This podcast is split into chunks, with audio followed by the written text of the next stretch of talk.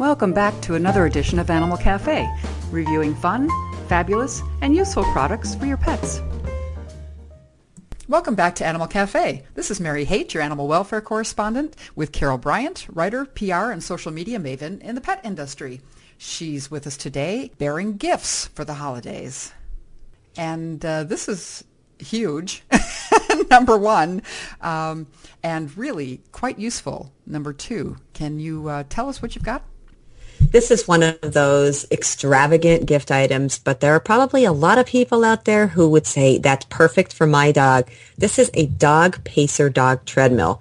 It's designed for dogs to work out when it's rainy outside, just to get some indoor activity when you can't maybe walk your dog when it's snowing.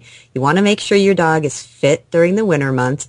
And you look at it and you think, that's really a treadmill for dogs. And someone came up with this idea and there's a dog pacer and a mini pacer. So whether you've got a Great Dane or you've got a Chihuahua, your dog can work out on this and make indoor exercise what they call a breeze.